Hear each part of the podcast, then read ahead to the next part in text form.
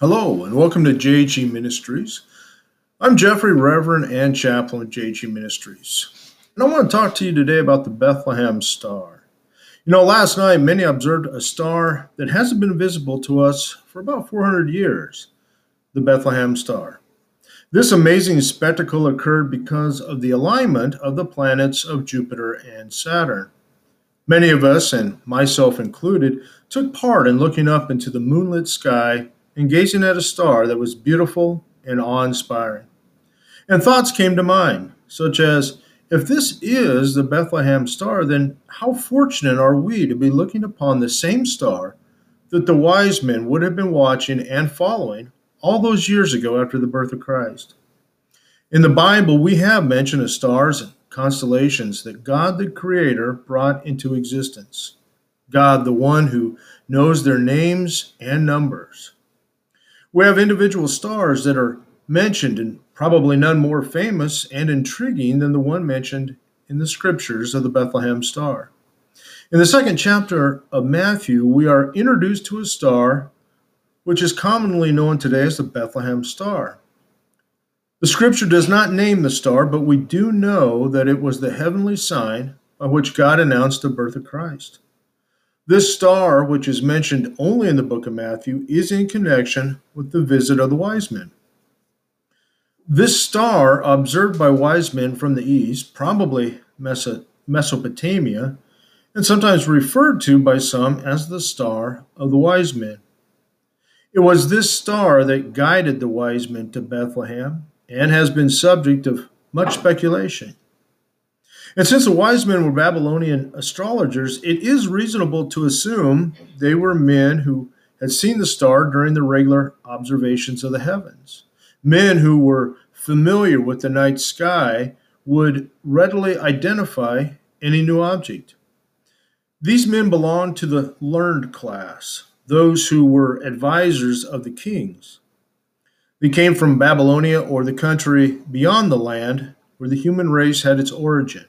The land of Abraham, the land of Jewish captivity, where many Jews still lived. They were perhaps familiar with the Jewish scriptures and knew of the expecting coming of the Messiah King. They were men of high standing, for they had access to Herod. And we usually speak of three wise men or magi, but scripture does not say how many there were.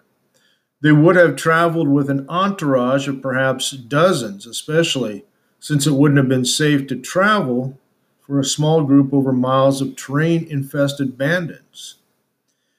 Now, there have been many theories regarding the star's identity.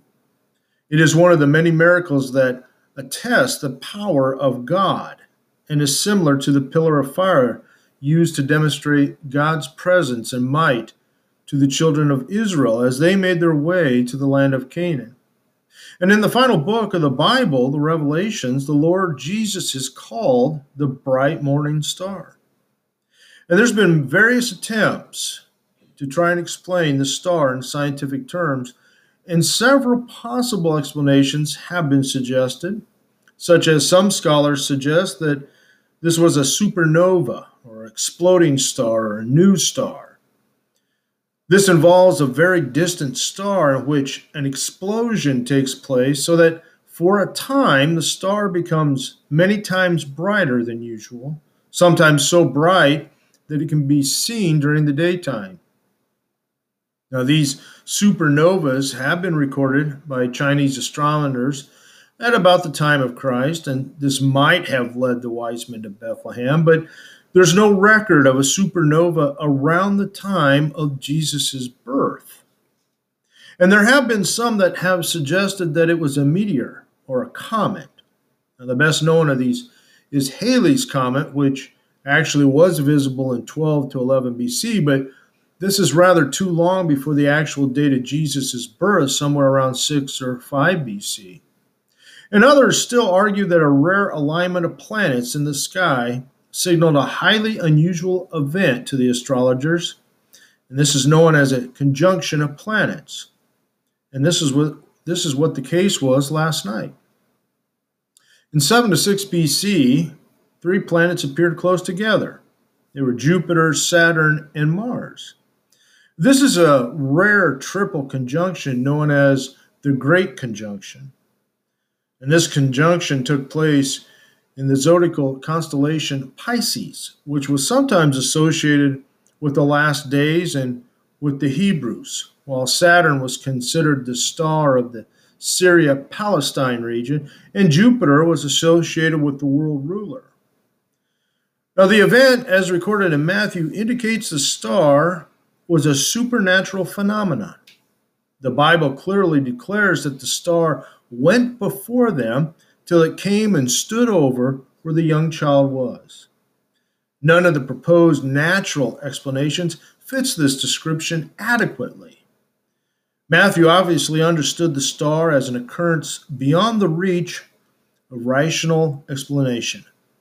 At the same time, our attention should be focused not on the star of Bethlehem, but on the Messiah, Jesus Christ, whose birth the star proclaimed. And what matters in the end is that God, either by supernatural means or by the supernatural use of a natural event, guided the wise men as representatives of the Gentiles to worship the King of Jews, who will one day be King of all. Thank you for tuning in, and until next time, God bless you, and keep living Christian strong.